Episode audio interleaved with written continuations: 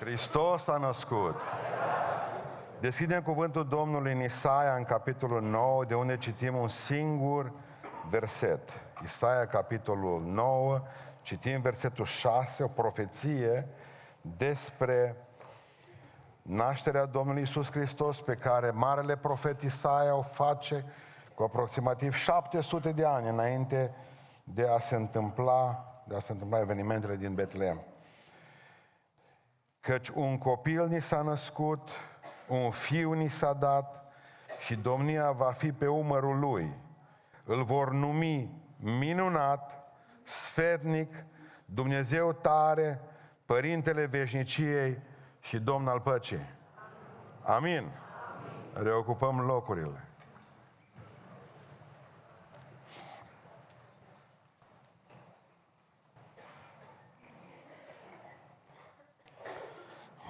Am crezut în Moș Crăciun mai mult decât au făcut-o alții de vârsta mea, pentru că pe ei, ei, de exemplu, după o anumită vârstă și-au dat seama că bocancii lui Moș Crăciun erau bocancii tatălui. Și s-au lepădat imediat de credința asta, pe când mie tata nu mi-a fost Moș Crăciun niciodată, de aceea mai veneau tot felul de ciudați și atunci eu am mai rămas cumva să cred că există Moș Crăciun. Pruncii mei au avut un șoc mai mare. Nouă, lor, la, cel puțin la Dudu și la Emma, au venit, Dumnezeu să-i binecuvinteze amintirea, sora Florița Luca. Și a fost Moș Crăciun cu fratele Flore Luca. Și ei au zis, după ce au plecat, parcă avea voce de femeie, tati, zice. Parcă ne pregăteam pentru nebunia care va urma.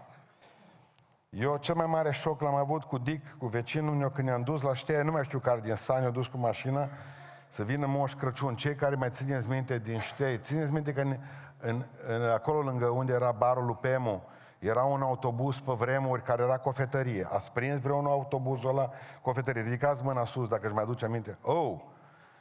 Deci era un autobuz din ăla, dacă ați văzut filmul Acțiune Autobuzul, un autobuz din ăla cu bot rotund. Și mai țineți minte pe autobuzul ăla, te urcai sus, îți dădea înghețata, îți dădea prăjitura și acolo. Bun, și acolo venea Moș Crăciun. Ne-au dus să-l vedem. Ne-am dus, bătea inima la noi, vă dați seama. Apare Moș Crăciun, nu știu ce a făcut acolo, că numai de emoție nici nu mi-am mandat, nu am mai putut gândi, în sfârșit, și nu era mai cu căciulele cu ciucuri în cap, era mai încolo leacă. O venit spre noi.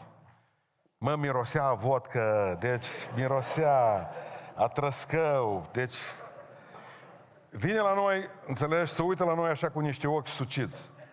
Și zice, bă, proștilor, nu există Moș Crăciun, mă, să știți. Ăla șoc. Oricine ar fi putut să spună, numai Moș Crăciun să spună, să nu spună că nu există Moș Crăciun, nu. Cum am putut noi pleca spre casă atunci? Pe drum. Moș Crăciun să spună că nu există Moș Crăciun. Asta este negarea negație, și se numește, o chestie foarte filozofică. No, bun. Asta este o amintire a mea de, din copilărie. Oricum, să știți, pruncul acesta, Iisus Hristos a schimbat lumea aceasta. Adevărul că orice prunc când vine în casă schimbă ceva, nu? Schimbă tabieturi, orar, un alta, relații între soți. Deci, leagă o familie sau o desparte, depinde. Uh, pruncul acesta a împărțit lumea în două. Pruncul acesta, pruncul acesta a provocat atâta și provoacă și astăzi atâta uh, patimă în lumea aceasta. Sensul bun, sensul rău.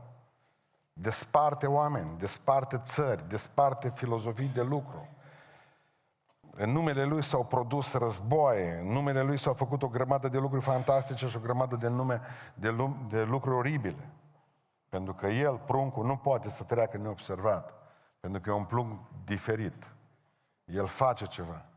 Citeam într-o carte că, zice, soția scoală soțul pe la trei noaptea. Scoală ăsta. Duce, zice, să vezi la fată. Să duce el, terminat, îți dai seama, sculat, să duce în camera unde era fetița, în leagăn. Dar zice, nu plânge. Știu, zice, că nu plânge. Dar zice, te-am trimis pe tine să vezi de ce nu plânge. Deci asta e situația. Nu. Și poți culca, în rândul tău să vezi. Întotdeauna, întotdeauna uh, ne gândim la asta, bă, marea noastră frământare, cum să-i punem nume dacă vine? Aseară era o emisiune de niște români, cu niște români ciudăței așa, și care ziceau că de ce nu-și mai pun românii nume românești la prunci, nu? La noi, de exemplu, întotdeauna în Londra, când mă duc acolo, e un fel de uh, încercare a credinței noastre strămoșești, mai că ar trebui să zici că te prunc Noah. Noah, hai la tata, sau dau un exemplu, da? Avem tot felul de nume, pentru că deja acolo stau. Pentru că nu o să se mai întoarcă în România. Pentru că, salut, nu ne mai punem nume românești la copii, că parcă de undeva ne și rușine de asta, de țara asta. E, din America și-au schimbat prenumele. Mi-aduc aminte că am fost în familie Sfecla. Tom Sfecla. Da seama cum sună de fain. Johnny Sfecla. Dumnezeu s-a frământat să-i pună nume. Asta spune, nu numai că va veni în lumea noastră și este numele mai presus de orice nume. Aveam noi o cântare. Numele Lui e minunat, numele Lui, mai țineți minte cântarea? N-am mai cântat-o de mult. Numele Lui mai presus decât orice lume. Nu, n-am mai cântat-o, am mai cântat-o, mai știți. Dar e mai presus decât orice nume. Adică până în secolul XV, numele era doar prenumele și porecla. Doar după ce statul a încercat să pună mâna pe oameni și să-i ducă în armată și să le ia impozitele, statul a fost obligat ca să ne dea nouă și nume și prenume. La început oamenii aveau prenume. Prenume și poreclă. Ghița orbului, da? Adică după locul de proveniență, nu putem ne pune, avem numele astăzi, numele, nu prenumele. Dunăreanu, dacă provenea de la Dunăre, nu? Sau, de exemplu, de multe ori ne punem nume după meserie. Croitorul. Fost părinții lor, croitori. Dulgherul Ion. Da? De, mul- de multe ori ne punem nume după caracteristici. Surdu. Că a avut un bunic care n-auzea. De multe ori punem nume după etnie. Da? Știm automat de unde e momentul în care am prenume de Bruce Lee. Izoleta. Superman. Automat, de exemplu, dacă ai un copil cu numele de Sava, știi de unde provin. E din, e de, din partea slavonă, bulgară. Dacă îl numești Ipsilante, dacă numele tău Ipsilante, e clar că ești grec. De multe ori ne punem nume după, la copii după dorință. Da? Cel din Vașcău, mai țineți minte, cu buletinul. Îl chema Moș, i-a pus Crăciun. Tot timpul să fii Moș Crăciun. Cum te cheamă? Moș Crăciun. Bă, există cum să nu fie. Moș Crăciun în Vașcău. Vașcău e ce lângă Ștei. E o dorință. În momentul în care spui nume la fată, Miss America, dorință. Nu mi-a venit să cred. O cheamă, nu spun numele, și o cheamă Miss America celălalt nume. Prenumele. Nu, deja știm despre ce e vorba. Numele sunt importante. Și ce spune în Biblia mea? Că un nume bun face mai mult decât ce? Decât o bogăție mare, cititorilor. Un nume bun face mai mult decât o bogăție mare. Adică nu ne dăm seama, tot timpul ne plângem că suntem săraci. Nu mă, dacă ai un nume bun, nu te mai plânge. Că e mai mult, spune Biblia, decât o bogăție mare. De aceea trebuie să trăim frumos și să nu bârfim. Adică numele Lui, a Domnului nostru Iisus Hristos, este singura noastră sursă mântuire, de sursă de mântuire. Și ce spune în Sfânta Scriptură, în fapte, în capitolul 4? Că nu există alt nume dat oamenilor sub soare în care să fie mântuiți decât numele Domnului Isus Hristos. Aici dispare Papa de la Roma, dispare Arsenie Boca, dispare ce vreți dumneavoastră, orice sfânt. Pentru că nimeni nu poate să fie mântuit decât în numele Domnului Isus Hristos. Slavă Lui! De aceea e important ca să știm numele acesta. Și Domnul nostru spune, uite cum îl cheamă pe pruncul meu și îl vor numi așa. Așa trebuie să-l numim noi pe Domnul. Întreabă mult, cum îl numiți voi pe Domnul? Și ce a fost bătălia între noi? Dacă se scrie Iisus cu un I Sau cu doi. Asta a fost marea noastră problemă. Marea noastră problemă a fost dacă se scrie Hristos cu H sau dacă se scrie cu KH, Hristos. În loc să ne gândim, stai puțin, că Iisus Hristos, că Dumnezeu ne l-a prezentat ca fiind minunat, ca fiind sfetnic, spune Sfânta Scriptură, ca fiind Dumnezeu tare, Părintele Veșnicie și Domnul al Păcii. Așa, a, așa trebuie să-L numiți voi pe Iisus Hristos. Pentru că e numele mai presus decât orice nume. Spuneam duminică seara la Oradea, mă fraților, în momentul în care vine satana la tine, nu merge să spui că ești pentecostal sau ortodox. Nu merge să spui că tatăl tot știa teologie. Când te duci în fața diavolului și ajungi într-o zi, că nu se poate să nu ajungi, cu el față în față, fără intermediari, direct, în momentul respectiv, singurul care te poate salva din ispita respectivă, din războiul pe care îl duci cu satana, este numele lui Isus Hristos. Pentru că spune că numele lui să se plece orice genunchi. De pe pământ, de sub pământ, de o altă parte. Pentru că demonii au venit și au spus, dragi, de ce ai venit să ne chinuiești înainte de vreme? Ei știu că e sfârșitul lor aproape. Diavolul nu se teme decât de numele lui Isus Hristos.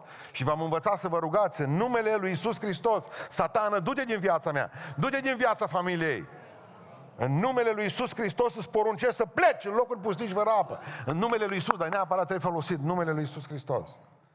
Numele lui este minunat, spune Biblia, în primul rând. Și când zici că e numele lui minunat, asta înseamnă că e motivul minunat, motivul laudei noastre.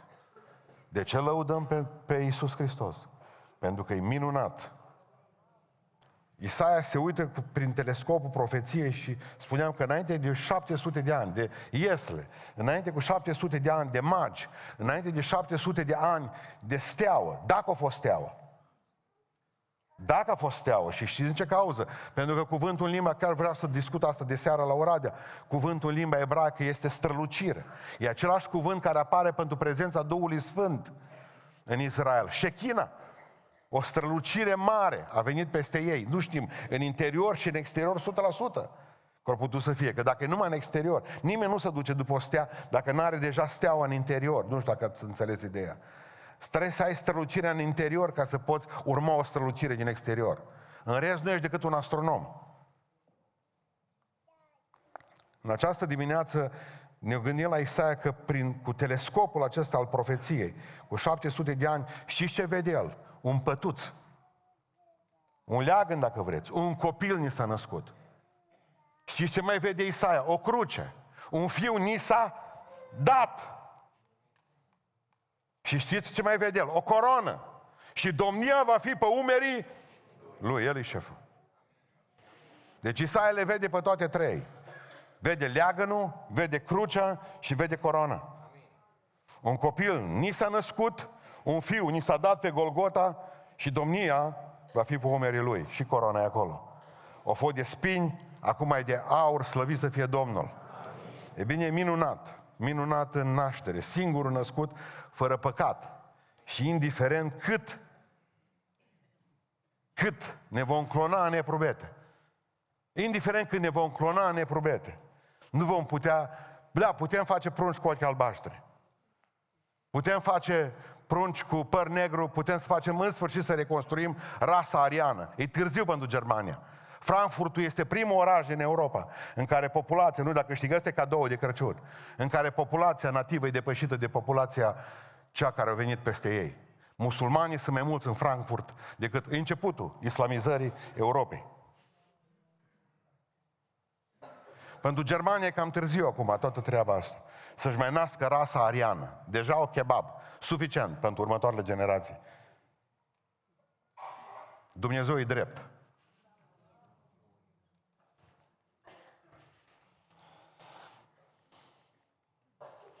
E minunat, spune. Indiferent că se vor clona oamenii prin neprobete.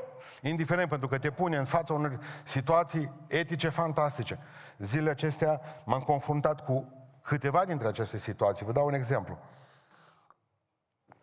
Când am vorbit despre fecundarea în vitro, v-am spus atunci că sunt familii, o soție în care nu pot avea copii decât dacă folosesc această fecundare în vitro. Și la timpul potrivit am spus să ia partea femeiască și partea bărbătească, spermatozoidul și ovulul, și se formează un embrion în afară, după care se pune în pântecele femeii și naște. Da, ce te faci dacă ai doi embrioni, că doctorii pun câte 5, 6 și fecundează și pe aceea dintr-o dată să te trezești cu patru avorturi. Atunci, pe vremea aceea când am vorbit în urmă cu 10 ani de zile aproape despre lucrurile astea, încă nu știam atâtea. E bine, ce se întâmplă acum? Zice, dar nu e singura. Scrisori. Pe vremea când eram încă în lume, zice, mi-am fecundat patru embrioni sau am fecundat cinci sau șase. Am născut doi prunci sau trei. I-am pus la înghețați pe restul. Anii au trecut. În vârstă. Nu mai pot ca să nu mai pot ca să nasc eu. Ce fac cu alți trei embrioni care sunt în eprubete, în înghețate? Vă dați seama că am venit și am întrebat păstorii, fratele Todiț, au zis direct, mă, zice, nu e nicio problemă cu ei de acolo, că dacă scrie că pe când erai în pântecele mamei tale, te cunoșteam. E simplu, nu-i pântece, nu-i nimic. Era cât să cred. Îl iubesc pe Petre, dar aceea îndoieli. Pentru că mie, în cartea lui Ieremia, spune, înainte de a fi în pântecele mamei tale. Pentru mine asta e o problemă. Înainte de a fi în pântecele mamei tale, ochii mei te știau și te cunoșteau. Am o problemă cu versetul acesta. Da, în Psalmul 139 scrie că pe când te-am întocmit în pântecele mamei tale, dar Ieremia merge cu un pas mai încolo și zice, era înainte. Ce mă fac? Ce răspuns îi dau la Doamna? Că la noi, de exemplu, nu mai putem să-i dăm la alții. Ea nu mai poate să mai poarte. Nu avem nici legea necesară, nici moralitatea necesară, etica necesară, că dacă în momentul în care îi dai la alții, ce ai făcut? Îi sămânța soțului tău în burta unei alte femei. Ne lovim de o grămadă de lucruri. S-a rezolvat, am zis către doamnă, gata. Avem numai în America o, o, o, aproximativ 3000 de utere artificiale. Îți iei prunci și faci într-un uter artificial, ție ție. E, dar astea în urmă cu 10 ani nu erau. Și ne confruntăm cu ele. Pentru că oamenii nu mai pot să facă prunci. Ne mirăm că mai pot să facă prunci cu dieta pe care o au, cu felul în care trăiesc, cu stresul pe care îl au, o grămadă. Ce faci cu ei? Și am zis, gata, uterul artificial, ăsta este soluție. Unde am ajuns? Indiferent cât vom putea, și voi știți treaba asta, și de ce vă spun, iertați-mă că am făcut această paranteză, vreau să readuc aminte acestor uh, oameni care trăiesc cu asta. Totuși, indiferent că ne vom putea, că putem modifica deja, putem modifica, intra în celulă. Putem, de exemplu, să ne facem prunci înalți. Putem să ne facem uh, cu ochi albaștri.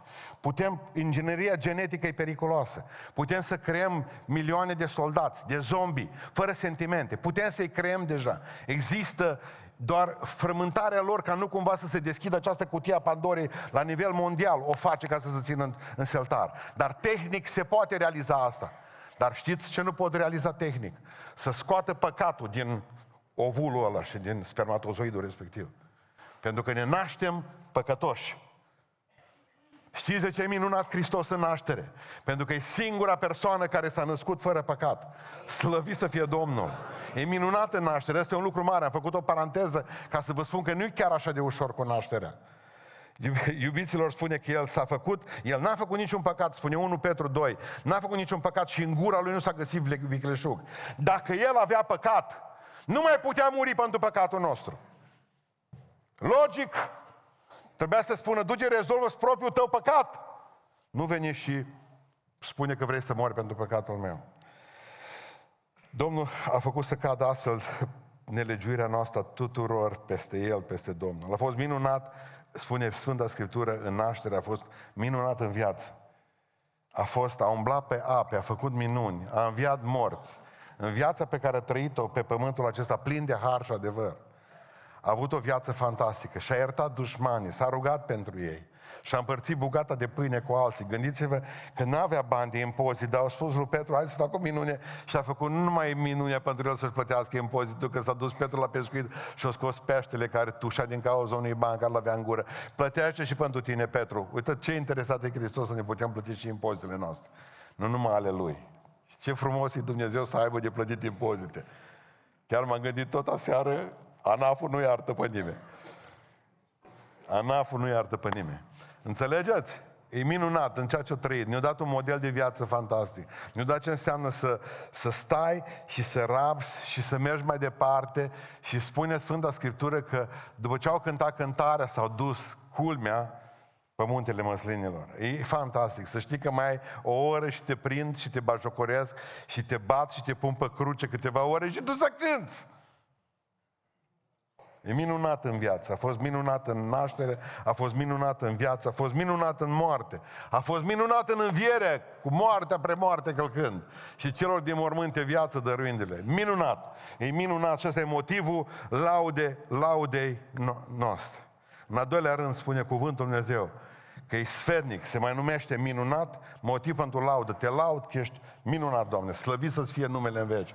Minunat în naștere, minunat în viață, minunat în moarte, minunat în înviere.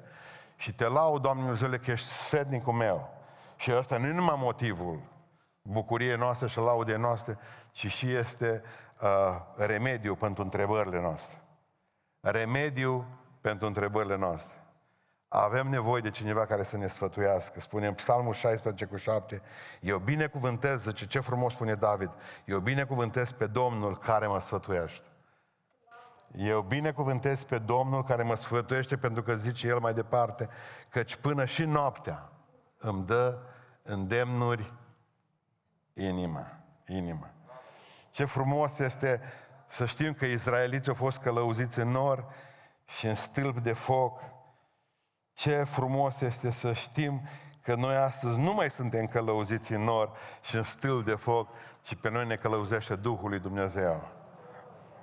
De aceea vă rog în anul acesta care ne stă în față, chemați-l pe el să fie sfetnic cu întrebărilor voastre.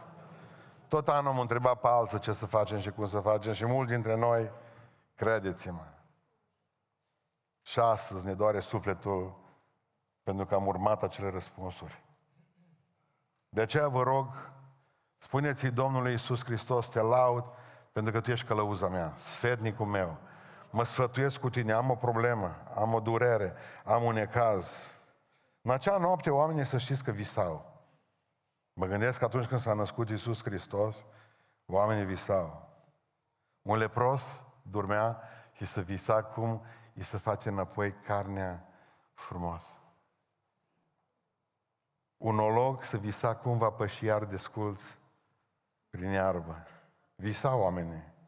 O prostituată visa cum îi se va albi iar uh, trecutul și cum se va putea și a mărita bine. Oamenii visau. Pentru că avem dreptul să visăm câtă vreme credem că îl putem întreba pe el ce ne doare, ce ne apasă, ce ne frământă. Nu spune a ta durere, frate, nimănui povestește tot necazul numai Domnului, n-alerga cu chinurile tale sufletești, nici la oameni, nici la prieteni, să le lecuiești. Prietenii nu pot să ajute suferința ta, oamenii nu pot să ajute ori și cât ar vrea, dar acel din veșnicie, fie binecuvântat, a venit întotdeauna la câți l-au chemat pentru că el e sfetnicul. Păi el nu se deranjează că dacă ea nu doarme și nu dormitează niciodată cel ce nu păzește pe Israel. El nu e deranjat de tine. Te uzi la telefon, mă uit, șase noapte pe la unu, frate, dormi? Nu spunea ta durere, frate. El nu se deranja, nu, nici nu se supără, n-are, nu se supără. Pentru că el nu doarme și nici măcar nu dormitează ca noi. Un dormitați o parte în timpul predicii mele acum. Adică am citit de exemplu, uh, am citit de exemplu că s-au dus odată trei oameni pe o insulă și nu știu ce au făcut, că au descoperit nu, o insulă pustie, nu mai au avut cu ce să plece de acolo.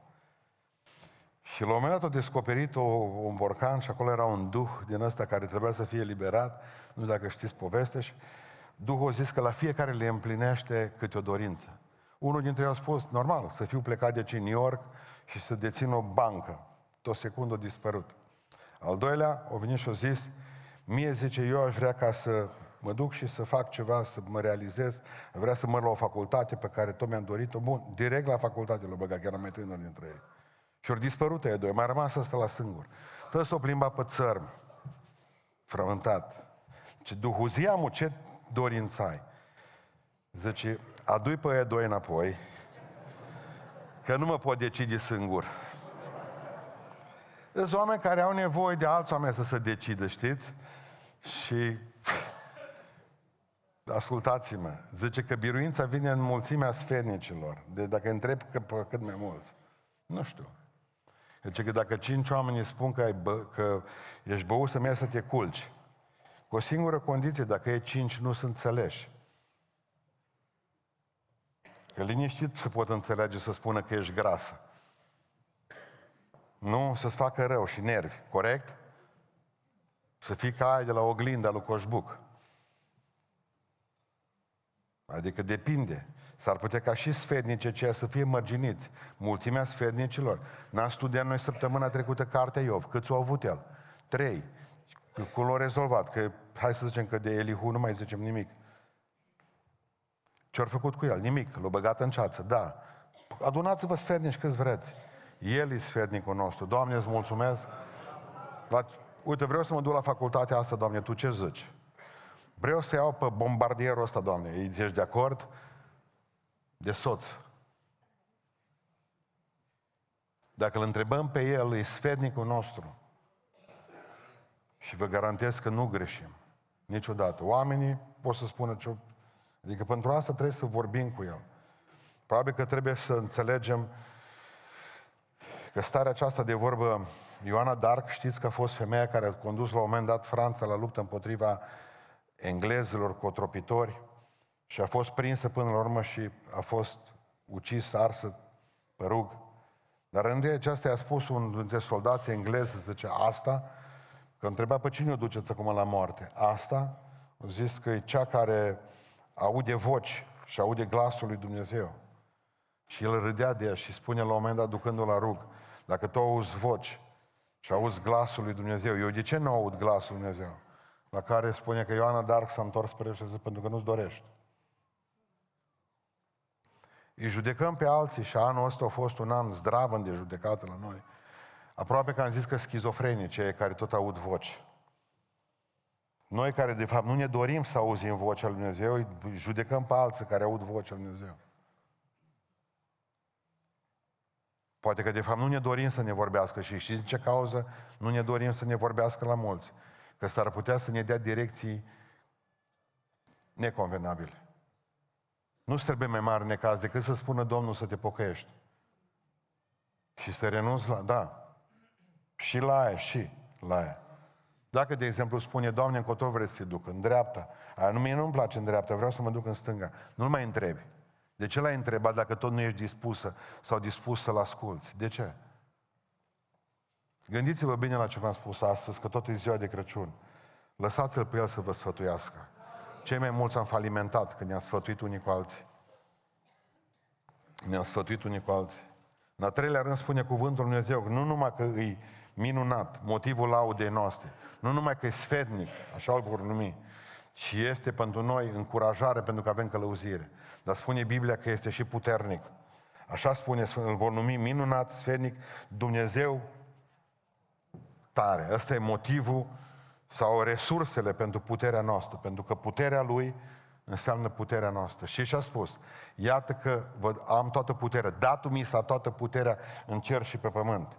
Și la rândul meu, zice El, la rândul meu vă dau toată puterea. Asta e lucru mare, pentru că puterea Lui, rezervorul de puterea Lui, este încredințat bisericii astăzi și nouă. Și dacă el a umblat pe mare, slăvit să fie numele, zice, umbla și voi. Și știți pentru mine că nu se poate, putem, poate umbla pe, ma, pe mare ca pe uscat, deși mulți au umblat. Fizic vorbesc. Dar poate că sunt, ni se par lucruri imposibile în viață. Cum aș putea să calc? El a călcat și legile fizice. Dacă Dumnezeul acesta nu poate să-și calce propriile legi pe care le are, înseamnă că este un Dumnezeu slab pe care nu se merită să-L colindăm astăzi. Un Dumnezeu pentru care nu se merită să ne pierdem vremea aici în biserică. Dar avem un Dumnezeu tare. El face legile, El le poate încălca. Nu există lege mai mare pentru mine decât să știu că din putreziciunea unor celule canceroase, Dumnezeu face celule sănătoase, iar reușește performanța reversului. Este Dumnezeu care duce mintea în capul oamenilor înapoi. Este Dumnezeu care poate să facă pace, să pună pace în familie, să poată să-i pună împreună iarăși. Face Dumnezeu minuni și astăzi, pentru că le-a făcut atunci. Este Dumnezeu puternic, așa-i cântăm. Este Dumnezeu atot puternic, este Dumnezeu cel tare, și dacă e Dumnezeu tare. Această putere a Lui ne este dată și nouă. Trebuie să o folosim, pentru că trebuie să o folosim. Desparte marea. Soarele stă în loc, spune cuvântul lui Dumnezeu. Adică pun, îi pun pe cei trei tineri în cuptor și nu ard. Toate legile sunt încălcate. Îl dai pe Daniel la lei și lei după aceea până dimineața îi țin de cald și nu-l mănâncă. Numai Dumnezeu poate să facă asta. Spunea că merge pe apă. Nu, ne, nu ar trebui să ne frământăm. Și de ce ne îngrijorăm? Uitați-vă la vultur. Un vultur, de exemplu, când trece peste un râu și trece încă peste un râu și trebuie să treacă să ajungă undeva pe, peste un deal, el nu se îngrijorează cum va ajunge acolo. De ce? Știe că are puterea să treacă peste râuri. Atunci de ce ne îngrijorăm? Și de ce ne îngrijorăm? Ne îngrijorăm pentru că nu avem puterea lui noi. Că dacă am avea puterea lui noi, nu ne mai îngrijora. De ce? Pentru că știm Că avem puterea să putem birui aceste lucruri. Dar pentru că încă ne mai îndoim, oare o fi, oare nu o fi. Dați-mi voie să vă spun, voi cei care veniți doar trianual la biserică, nu așteptați ca Dumnezeu să vă umple rezervorul de trei ori pe an. Credeți-mă că dacă biserica este hai să nu mai folosim un cuvânt rău, să zicem OMV, să zicem un mol, da? Dar dacă Dumnezeu este locul acela unde ne alimentăm, păi dați-mi voie să vă spun, cunoscându-vă bine, cunoscându-mă pe mine, că nivelul de descărcare a noastră și de dezumflare și de, de, de golirea noastră este mult mai rapid decât nivelul de umplere. Și atunci venim la Paști și la Crăciun la biserică. Doamne, nu ne mai lăsa să mai întârziem anul ăsta care vine de la biserică. Trebuie să luăm putere, nu ne mai lăsa să nu mai venim la biserică. Vrem din toată inima ca să găsim resurse pentru asta. Adică întotdeauna să faci planuri mari cu Dumnezeu. Am fost, când am fost ultima dată la, în, în Londra la biserică, pentru prima dată, cred că după șapte ani de zile trebuie să fiu cazat la un hotel, pentru că așa a fost situația. M-au cazat la hotelul cel mai aproape de aeroport, la un Marriott, m-am dus acolo în hotel, no, tras noptier, m-am bucurat, am văzut Biblia înăuntru. Pe aceea mi-am adus aminte de cei de la Gideon International, cea mai mare rețea de distribuție a Bibliilor la nivel mondial. Nu dacă dumneavoastră știți asta, se duc cu Biblia în toată lumea. Au început doi oameni săraci să facă lucrul acesta și să cumpere, să adune bani de la oameni și să ducă Biblia în pușcării, Biblia în spitale, Biblia în hoteluri, Biblia în armată. Au Bibliile codate pe culori, dacă vă uitați la Gideon, Gideon International. La noi, de exemplu, Biblii albe pentru spital, Biblii culori de camuflaj pentru armată, Biblii albastre la hotel pentru cei din România. Au Biblii, Biblii diferite, Noul Testament și Salmi, un plan de citire a Bibliei, un plan de rugăciune incredibil. Oamenii aceștia au început-o uh, timid, foarte timid. Au, în 200 de țări, la ora actuală, au distribuit Biblii. Gândiți-vă numai la viteza pe care distribuie Bibliile, tot la fiecare secundă se dau două Biblii prin Gideon International. Știți cu ce a început? La un moment dat, cu cel care a înființat uh, uh, organizația respectivă de ducerea Bibliilor prin hoteluri, la început cu început cu hotelurile, da. Și spune că s-a rugat noaptea și a spus lui Dumnezeu, Doamne, dar eu, eu sărac, eu nu am, de-abia îmi duc existența pentru familie și Tu vii să-mi spui că vrei să faci o lucrare mare cu mine. Eu știu că ești un Dumnezeu puternic, dar e prea mare. Și auzi vocea Domnului ascultă-mă, dacă tu îți faci planuri cât tine de mari, i-a spus Dumnezeu, cât tine de mari, 1,76 m cât am eu, tu n-ai nevoie de mine. Dacă vă faceți planuri în viață, cât dumneavoastră de mari, și dacă aveți 2 metri, voi nu aveți nevoie de Dumnezeu. Rezolvați-le-vele. Că cât voi de mare, înseamnă că le puteți rezolva, corect? Am dreptate. Dacă vă faceți planuri cât Dumnezeu de mare, atunci, atunci să mută munții, vă garantez, umblați pape. Se întâmplă lucruri imense, fantastice. Mulțumesc lui Dumnezeu pentru că eu cred că vă doriți să fiți oameni puternici, oameni puternici. Abia aștept să să-L vedem pe Dumnezeu cât de lucruri, ce lucruri mari poate să facă pentru noi. Îi mulțumesc că suntem puternici și diferiți, că nu există doi fulgi de zăpadă, nu există două fire de iarbă, nu există două boabe de nisip la fel. Mulțumesc Lui Dumnezeu că așa diferiți cum suntem, avem nevoie de un Dumnezeu atot puternic și este Dumnezeu cel mare și tare și te laud. Cum cântam noi, numele Domnului e un turn tare cel drept aleargă la el și e salvat. Mai țineți, nu mai țineți. Nu știu, numele Domnului, în turn tare. Nu te duci la satana cu el, trebuie să te duci cu ai un Dumnezeu atotputernic. Știți ce nu poate face Dumnezeu, apropo? Este ceva ce nu poate face Dumnezeu, vă spun eu, să mulțumească pe toată lumea. Credeți? Credeți că Dumnezeu nu poate mulțumi pe toată lumea? Du-te de o oglindă, mă. Să o dăm din mână-mână. Dumnezeu nu poate mulțumi pe toată lumea. Asta este marea neputință Lui. Până atunci, avem un Dumnezeu nevoie de un Dumnezeu tare. E minunat motivul laudei noastre, așa lăudăm pe El. Este sfednic, mulțumim că ne dai răspunsuri la întrebări. Ești tare, Dumnezeu puternic. Este motivul puterii noastre. Iau putere de la Tata. Patru este Părintele Veșniciei. Asta e refugiu pentru paradisul nostru. Refugiu pentru paradisul nostru. Părintele Veșniciei, Ioan 10 cu 28-29. Eu, zice, le dau viață veșnică, nouă, oilor, în veci nu vor pieri. Și nimeni nu le va smulge din mâna mea. Slavă Domnului pentru asta. În momentul în care zice că este Părintele Veșnicilor. Părintele Veșnicilor încheiem imediat. Dimineața vorbeam cu Emma, fata. Mai scrie câte unul altul, că unde e Dumnezeu? Și că l-am văzut eu săptămâna trecută sau ceva de genul ăsta. Să dau o definiție a lui Dumnezeu. Și... Ce să pot să spun acum la un asemenea om?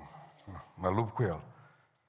Pot să spun eventual că Dumnezeu a făcut, zice în șapte, vers, în șapte cuvinte rezolvă totul că la început, la început, Dumnezeu a făcut cerurile și pământul. Atât. No, explică-le la oameni acum că de fapt tot ce vedem noi în jurul nostru nu sunt decât trei, Trinitatea, timp, spațiu și materie. Corect? Atât avem. Dumnezeu a creat timpul, Dumnezeu a creat spațiul, Dumnezeu a creat materia. Spune-le la oameni acum că, de fapt, din câtă matematică, știți câtă matematică știu eu? Că 1 ori 1 ori 1 egal, atâta știu. Și nici nu trebuie mai mult, pentru că știu că timpul, spațiul și materia 1 ori 1 ori 1 se numește continuum, nu? Astea au fost create toate odată că nu poate să existe timp fără spațiu și materie, nu poate exista timp, spațiu fără materie, nu poate exista materie, timp fără spațiu. Cum vreți dumneavoastră? Nu pot. Ele pot exista doar toate odată. Corect? Și în momentul în care noi, că la fel acum, iar ne gândim că Trinitatea asta are la rândul ei, iar trei Trinități, da? Că fiecare are Trinitatea ei. Că am vreau să vă încur puțin, că știu că după masă nu mai puteți digera nimic din cauza lui sushi. Că asta e trecerea generației Z, de la salata de beov la sushi. De asta mi-e frică mie de Crăciunul care urmează. No, bun. Timpul la rândul lui, tot trinitar este, nu? Are trecut, prezent și viitor. Spațiu este tot trinitar. Ce are? Înălțime, lărgime, lățime, cum vreți dumneavoastră. Uh, materia este tot solidă, lichidă și gazos. Vedeți? No, bun. Da? Toată chestia se reduce la ce se reduce până la urmă? E vor să-L căutăm pe Dumnezeu în continuum. În timp, în spațiu, la început Dumnezeu. La început înseamnă că e timpul, nu? Timpul, la început. Timpul. Dumnezeu a creat cerurile, ăsta e spațiu, și pământul care e materia. Dumnezeu le-a creat. Bun. Eu am telefonul ăsta aici. Creatorul în el? Nu! Nu, creator. Iar mi-a scris ăla de azi noapte. Totdeauna cineva îți fură un grinci. Grinci. Acum când vorbeam de timp, spațiu și materie, m-ați pierdut o grămadă. Dar eu sunt în afară, Dumnezeu e în afară. Bun, și atunci n-ai cum să explici oamenilor că în timp, spațiu și materie se află Dumnezeu. Nu, că El e afară de timp, spațiu și materie. Din ce cauză? Că El le-a creat. Pentru că întotdeauna Creatorul nu stă în ce-o creat. E în afară, am creat un computer, nu sunt El. E simplu, nu? Mi se pare că e foarte simplu. Și atunci, dacă creierul meu, cât are creierul meu? O kilă 300, ca a vostru plus, minus. Cam atâta îi.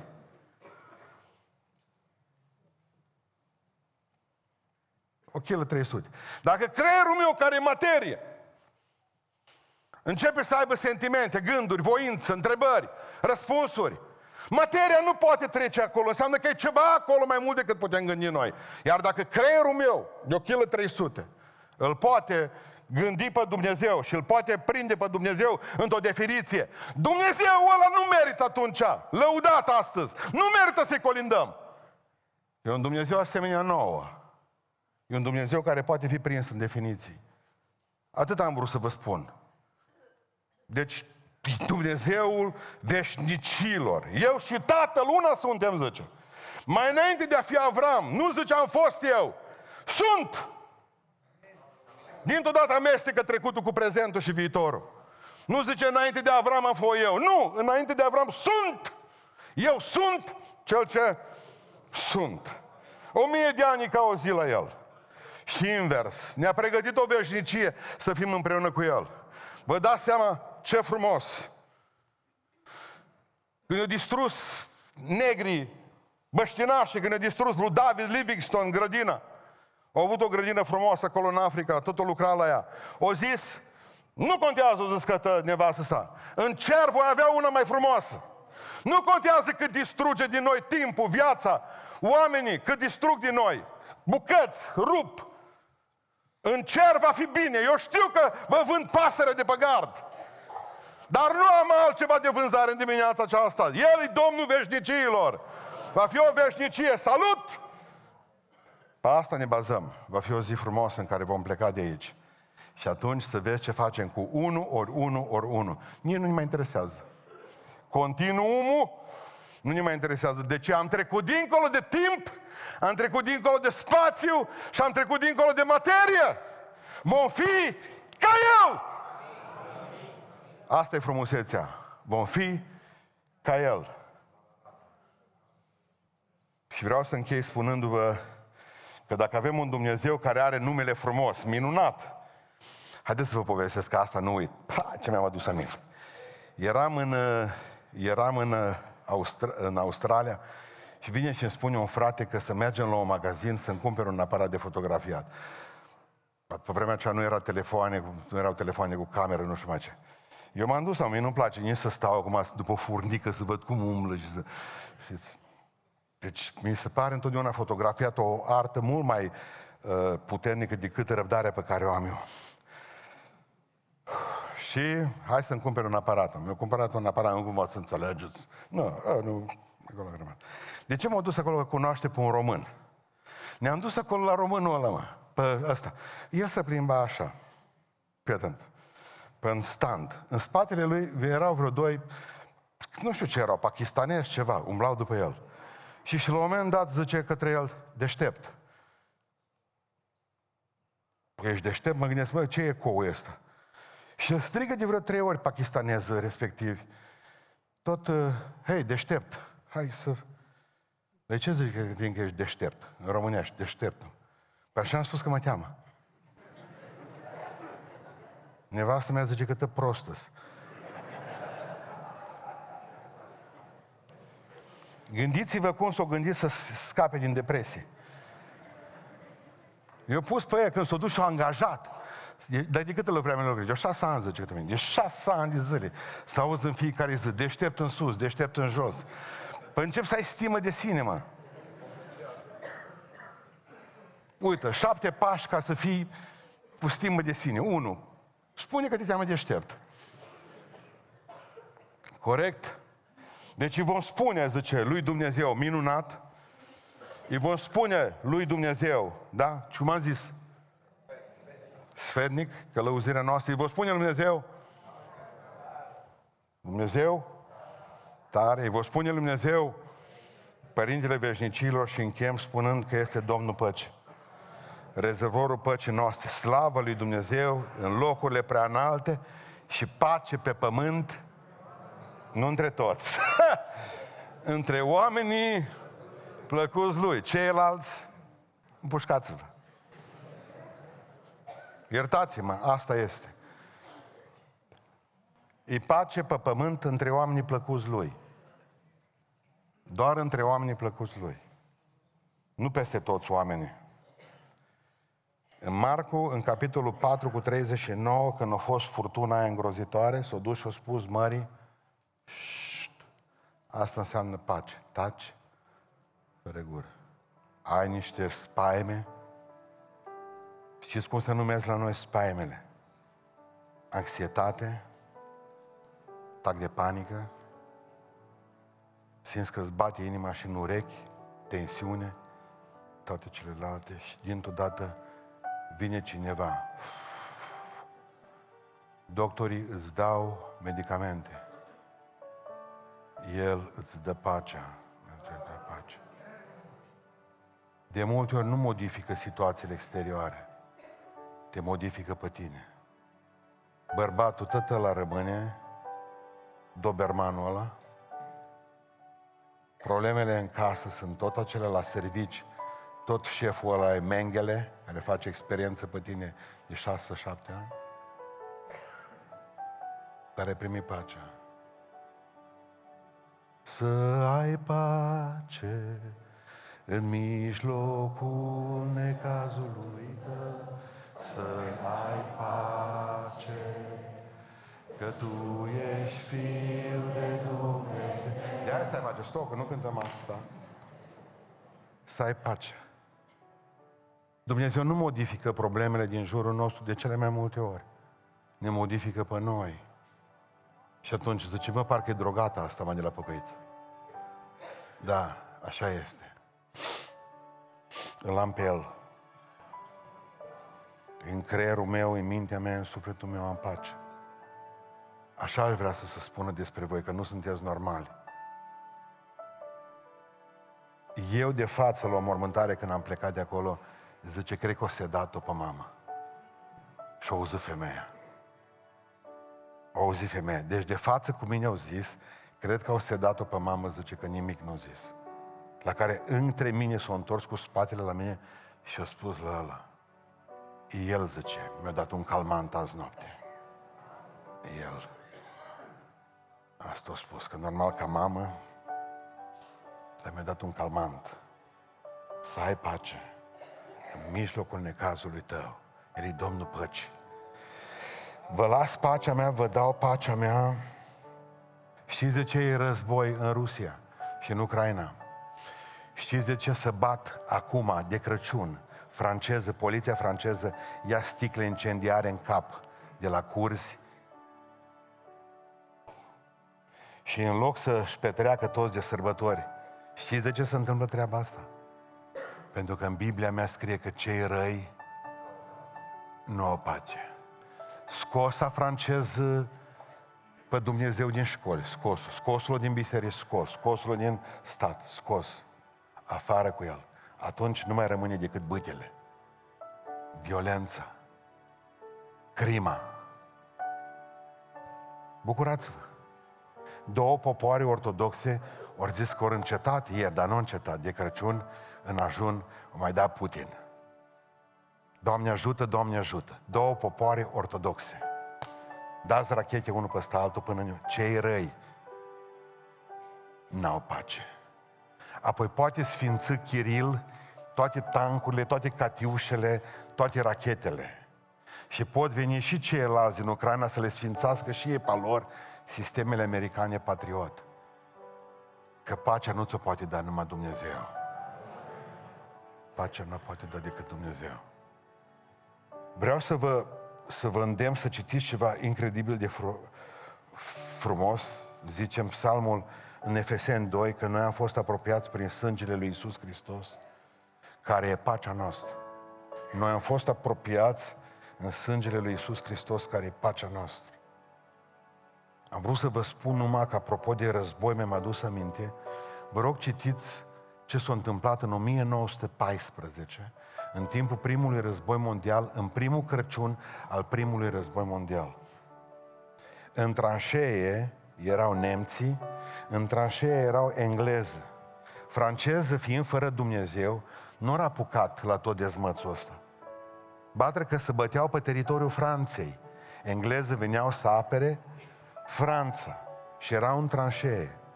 În ajun de Crăciun, nemții au prins niște lumânări. Până atunci mirosea îngrozitor a oameni morți, nu-i ridica nimeni, au aprins niște lumânări. Ori început engleză să cânte o colindă. Ori început și nemță să cânte o colindă. Unul dintre soldați a zis, eu ies afară până la ei. S-a dus în fața lor, un neamț a venit până în fața englezelor și a zis, Hristos s-a născut. O zis, e adevărat s-a născut. Zice englezul, puteți și tipul Wikipedia, bolunzăți după doi nasturi de atâi de la veston. Nu mi dai, dacă îmi dai și tu doi. Deci acolo mi-o și smulți cu o bucată de veston, că dacă tragi tare, să rupi și stofa. Mă nervai într-o clipă, zice, era că pace să dai drumul la iar război. Că dai seama să te prindă ci din nasturi. Oameni buni, înțelegeți ce vă zic? 200 de mii de soldați în ziua de Crăciun, anul 1914 spre 1915, două zile, au pus armele jos, nu numai că au cântat împreună și au făcut schimb de ciocolată și de o grămadă. Zice că au și jucat fotbal împreună. Și pentru amatorii de fotbal, nu știu dacă știți, dar UEFA sau FIFA, nu mai știu care, a organizat meci de fotbal între Anglia și Germania într-o zi de Crăciun, exact pe locul ăla unde s-au întâmplat 200 de mii de soldați. Și ce s-a întâmplat a treia zi? S-au omorât iar unul pe altul. Pentru că, de fapt, n-a fost pace. A fost armistițiu. Armistițiu putem avea în țară, bă, până după sărbători. Armistițiu aveam în familie, lască vestul, până trece. Armistițiu au oamenii cu Dumnezeu în săptămâna mare. Să nu te îmbeți, e postul. Asta se numesc armistiții. Dumnezeu a venit să ne dea pacea. Știți cum, cum îl cheamă pe Iisus Hristos? Mai contează că e cu un X sau cu 2. Mai contează că e cu H sau cu KH. Nu mai contează. Contează că e minunat, contează că e sfetnic, contează că e Părintele nostru cel tare, tot puternic, contează că e Părintele veșnicilor și contează că e Domnul păcii. Restul sunt artificii teologice. Hristos s-a născut. Haideți în picioare! Vrem să ne rugăm și să-L mulțumim